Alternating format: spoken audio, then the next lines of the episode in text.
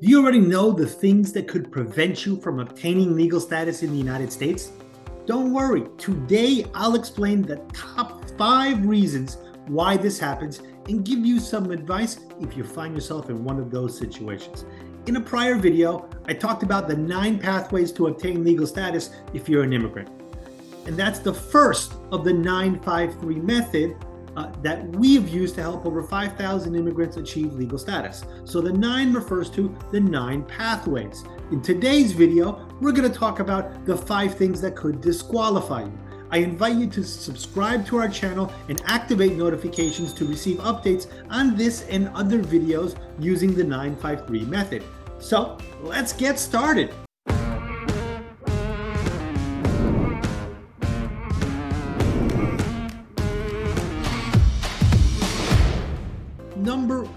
Disqualifier that could prevent you from achieving legal status is criminal acts. I know, big surprise, right? One of the biggest disqualifiers for any kind of, Im- of immigration legal status in the United States are criminal convictions. Some might think that taking a low cost item like stealing, uh, you know, it's just not serious. I'm here to tell you that even stealing an item that's worth $5 can lead to your de- deportation. Don't take the chance. Remember, you have to demonstrate good moral character to prove that you deserve any legal status that you're requesting. That analysis will include criminal convictions and drug offenses, meaning even possession of an illegal drug could disqualify you. Does that include marijuana? Yes, it does. Even if it's legal in the state where you live, it's still a crime under federal law, and immigration is federal law. Let me give you two more examples of minor offenses traffic violations. Traffic violations like speeding, running a stop sign, parking in a restricted area are examples of minor offenses under both state and local laws. By themselves, they may not disqualify you. But some states, like New Jersey, consider a DUI, what I mean driving under the influence of drugs or alcohol, as a traffic offense. Federal law considers a DUI very serious. New Jersey consequences are harsh, but it's considered a traffic offense, not a criminal offense. Minor credit card fraud. Committing minor credit card fraud, first of all, there probably isn't anything as minor credit card fraud, but put that issue aside. I use minor to refer to an amount. But what we're talking about is unauthorized use of a credit card for a low value purchase. I'm not talking buying a house for $300,000 with someone else's card. We're talking about going and you, what would be considered a minor offense under federal law. So, like in New Jersey, it might be something that's less than $200 or less than $500. It really depends on whether you're talking about a state or you're talking about federal government. Every state has their own penal rules. But even when the state considers it minor, would encourage you not to commit them. It's better to have a clean record and show yourself as a good citizen if you're looking to obtain legal status. Theft, fraud, that's those are immoral acts, and those things will be used against you. Don't take unnecessary risks. If you find yourself charged with these crimes, don't take a chance. Hire an attorney. Make sure you don't just plead guilty because it's only a $300 fine. Right? The consequences are so much worse for an immigrant than for a US citizen. Don't take the chance. Number two, the second top reason why you could be disqualified from achieving legal status is fraud. Seeking legal status can lead many people to do desperate acts, like providing false or misleading information, making up relationships or events that aren't true, with the purpose of receiving an immigration benefit. These actions are fraudulent. Fraud is the second thing that can disqualify you and prevent you from obtaining legal status. Let me give you some examples of things that are considered like fraud in the immigration context. Fraudulent marriage. You might think that marrying your American citizen friend is an easy way to obtain citizenship, regardless of whether the marriage is genuine or not. If your relationship isn't genuine from the start, it's still considered fraudulent. By the way, there are marriages that start off for love and a couple decides to stick together to not get divorced until legal status is achieved, that could also be considered fraudulent. So be very careful. Fraudulent marriage can keep you from getting a green card for the rest of your life. There is no waiver for marriage fraud. Don't take the chance. Immigration will have two or three opportunities to interview you and figure out if you're lying or if you committed fraud. And it doesn't matter whether they discover it a year later, five years later, 10 years later. If you're still not a US citizen, you can lose legal status. And in some places, even if you're already a US citizen, if they discovered you got it from fraudulent means, they could take away your citizenship. Don't take the chance. Another example employment fraud. Getting a job in the United States as an immigrant can be really difficult, especially if you don't have the proper documents. Lying about your work experience can not only affect your ability to get a job, but remember, authorities can take these matters very seriously depending on what it is you lied about. If they catch you lying about something significant, like whether you have legal status or not, imagine what could happen if you forge documents like green cards, driver's license, passports, work authorization, while your intentions might not be bad, marrying your American friend or using a fake document to get a job, the consequences are serious and they're drastic. Fraud is fraud. No matter your intentions, you can lose any chance of achieving legal status in the US if you commit those fraudulent acts. Remember, don't do good things that look bad, nor bad things that look good. I know that's a mouthful. It may seem that the path to legal status is straightforward if we just adhere to being a law abiding citizen and lead an honest life. As I've taught you in our first two points, however, reality is there are other crucial things that can disqualify you, and it is essential to consider them if you want to have a successful legal path. You could be a saint, but if you don't have one of those nine paths, you could be a saint that gets deported.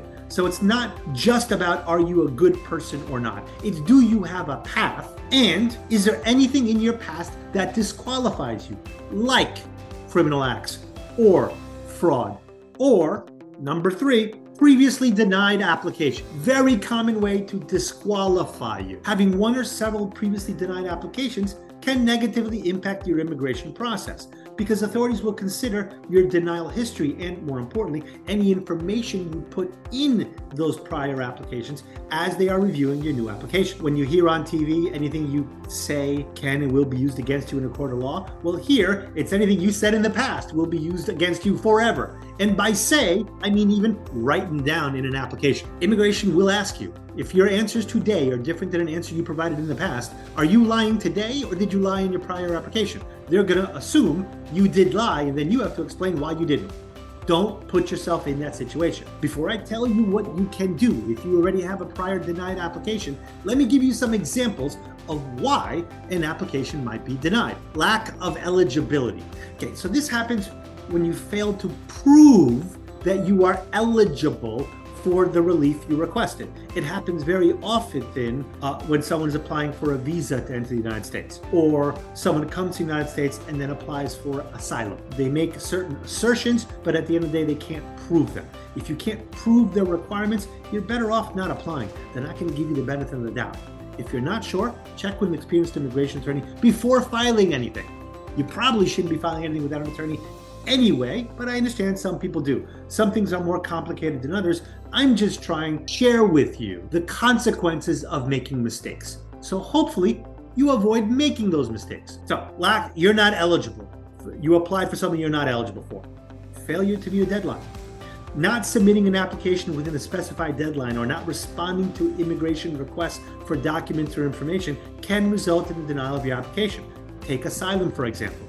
You must file within generally one year of having entered the United States or one year of when your authorized stay ended. If you don't file that application in time, you may have lost the opportunity to file. So filing later not going to really help you unless you have a really good reason and you fall under one of the exceptions. So lack of eligibility failure to meet deadlines. Now, maybe you filed for a green card application, maybe the government asks you for more information, like a request for evidence or a notice of intent to deny, and you ignore that request. You never responded. Your application will then be denied. Well, if you're not going to respond, then you shouldn't have applied in the first place. Another example of previously denied application can be used against you. Now, insufficient documentation. If your initial application doesn't include the required proofs or doesn't provide enough evidence to support the application, lack of documents such as proof of family relationships, financial evidence, or criminal background certificates can lead to a denial. I've said it in past videos and I'll say it again. Evidence is important. Each case is unique, and the reasons for denial can vary depending on specific circumstances in your specific type. So I understand this video is somewhat general, right? I can't cover every particular nuance of your individual case, but that's what you know green card planning, planning sessions are for to figure out your specific situation. If you've decided you're going to file an application make sure you're eligible. Make sure you comply with deadlines. Make sure you provide sufficient documentation to prove your eligibility. If your immigration application has been denied, it's important to seek legal advice from an experienced immigration attorneys like our team at Andres Mejer Law to understand the specific reasons for the denial to assist you with future applications. Let me give you an example. Just yesterday, I met with a client, helped her daughter get her green card based on marriage. Mom is 70 years old. Her father had filed for her. Her father was 90 years old 15, 16 years ago. She went and she hired a different attorney to file for the second step of her green card application. Problem is, the attorney made a mistake. They filed the wrong thing in the wrong place. She's not eligible for a green card outside the United States. She has to leave. She got a denial. She didn't understand why it was denied because somebody told her that this was the right thing to do. Well, it wasn't the right thing to do. They filed the wrong proofs, they filed in the wrong place, and she had zero chance of success. So, in that example, she wasn't eligible. Step number one. It's not that she met a deadline, it's not that she didn't have enough documentation. She just wasn't eligible for what they said she was looking to achieve get her green card inside the United States called adjustment of status. She needed the consular process, and she hired us to fix that. So, the, in that case, she met with an attorney. That attorney just didn't focus on immigration and made a mistake. So, who you hire is important. Number four, multiple illegal entries. This is a big one. There are various reasons why you might enter the United States without permission, and maybe you do it more than once, but it can have a significant impact on your process and your chance of ever achieving legal status in the United States. For today, we're talking about illegal entries, not you have a visa and you go in and out, you've never overstayed that visa. That's not a negative. However, if you entered with a visa and you left the United States before the visa expired, again, that's not that's not that's not a problem. What a problem is is either you entered without a visa or you entered with a visa and you overstayed, left and then came back without a visa. That would be an illegal entry. When my family first came to the United States, you know, I, joke, they gave us six months because we came as tourists and we stayed 30 years. You know, we entered in 81, we were supposed to leave six months later, and we didn't. I didn't leave the country for over 15 years. Now, by that point, I was a green card holder. So that's a visa overstay. I entered legally, but I overstayed. After I overstay, illegal is illegal. What do we mean by multiple illegal entries? Well, obviously multiple meaning more than one, right? It means you entered the country without the proper documentation or without going through the correct process. Even if you stayed longer than your visa allowed, it will have consequences depending on the length of your stay. And what are those consequences? Well, the time you spend in the United States illegally can penalize you for a certain amount of time before you can re-enter the country. It's called the three and 10 year bar. Before you get discouraged and stop watching the video, let me tell you that the, there's an alternative for you and there's a waiver to fix this if you've been in the country for a long time. Let's suppose you stayed in the US for less than six months without permission. Don't worry, you can return to the United States.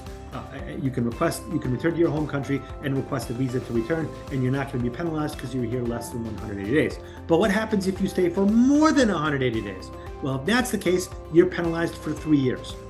If you stay in the country more than 365 days, again, without permission, consequences greater, you're penalized for 10 years. What that means is you entered the country illegally and were here for more than 180 days. You're, when you leave, you can't come back for three years.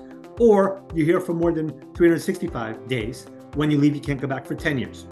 Now, if you entered legally and overstayed it by over 180 days, the consequences are the same. There is a waiver. So that means if you overstay and you want to return, you can request to re enter the United States in less time right? But there's a separate process for that. In many cases, we can fix one illegal entry. It's when you enter the United States illegally, stay over the 100 days without permission, leave the US, and re enter illegally a second time, not having filed a waiver and not having waited, waited the three or 10 years. That's where we have a problem. It's also a problem if you're deported from the United States and you re-enter illegally, not without waiting for the appropriate time. Both of those can keep you outside the United States for over 10 years. There are ways to fix one illegal entry. There's in some cases there's ways to fix more than one illegal entry or removal. It really depends on the 953 method, right? What is nine? What is the path you're choosing for? If in this case we're talking about what disqualifies you, illegal entry. Well, so we have to look at the illegal entry in consequence to or in relation to the path that you're chosen. This gets complicated. I know, and I apologize for that. You know, in a green card planning session, that's when we go this in a lot more detail for your specific scenario. Again, big picture, you have to have a path. When you have a path, you have to make sure there's nothing in your path that can that can disqualify you. And right now, we're talking about the 953 method, and specifically, we're talking about uh, multiple illegal entries. Now, if you're interested in knowing what some of these solutions are, I invite you to subscribe and activate notifications so you can be the first to watch the next part of this series on the 953 method, where I'm going to reveal how to fix some of these problems. So, last video was about the paths, this one's about the disqualifiers, next one is about the solutions. So far, we have explored four key points that could disqualify you from achieving legal status in the United States. Being an exemplary citizen, I know you're not a citizen, but you're acting like one, right? When you avoid illegal activities, it's crucial. So here in the United States, you don't get punished for doing the right thing. Here in the United States, you don't get rewarded for doing the right thing, but you get punished for doing the wrong thing in the immigration consequences. Multiple illegal entries, denied requests, fraud, criminal activities. These are four things that can disqualify you from addressing and from achieving legal status. And the fifth and final thing, the fifth thing that could disqualify you is an order of removal, meaning deportation. The order of removal is an official document issued by an immigration judge that states that a person must leave the United States due to their illegal immigration status or violations of immigration laws. Let me give you an example. Let's say many years ago you were accused of a crime. You paid a fine. You were released from jail. It seemed like the problem was over, but years later, immigration finds you and tries to deport you. Now, it might seem impossible to obtain legal status, right? Remember, at the beginning of the video, I told you no matter how challenging the situation may seem, there are solutions, which I will share with you in the next video. But before we say goodbye, I want to give you one last advice that can make the difference in obtaining legal status in the United States. If you're unsure of what to do and you find yourself in a complex immigration situation, ask advice from a professional. An experienced immigration attorney can be your guide in this process. You'll be thankful that you did. And we've reached the end of today's video. So today I shared five things that could prevent you from obtaining legal status in the United States. I know this video might be a bit discouraging. If you're going through any of these situations, don't worry. There are solutions that can help you. Tune in to find out in the next video. If you find this video helpful, please share it with anyone you think it could benefit. Remember to leave your questions and ideas for future videos in the comment section below. We look forward to seeing you in the next video. Until next time. Hey, did you like the video? I invite you to watch another video where I share more tips on how to protect your reputation as an immigrant. Until next time.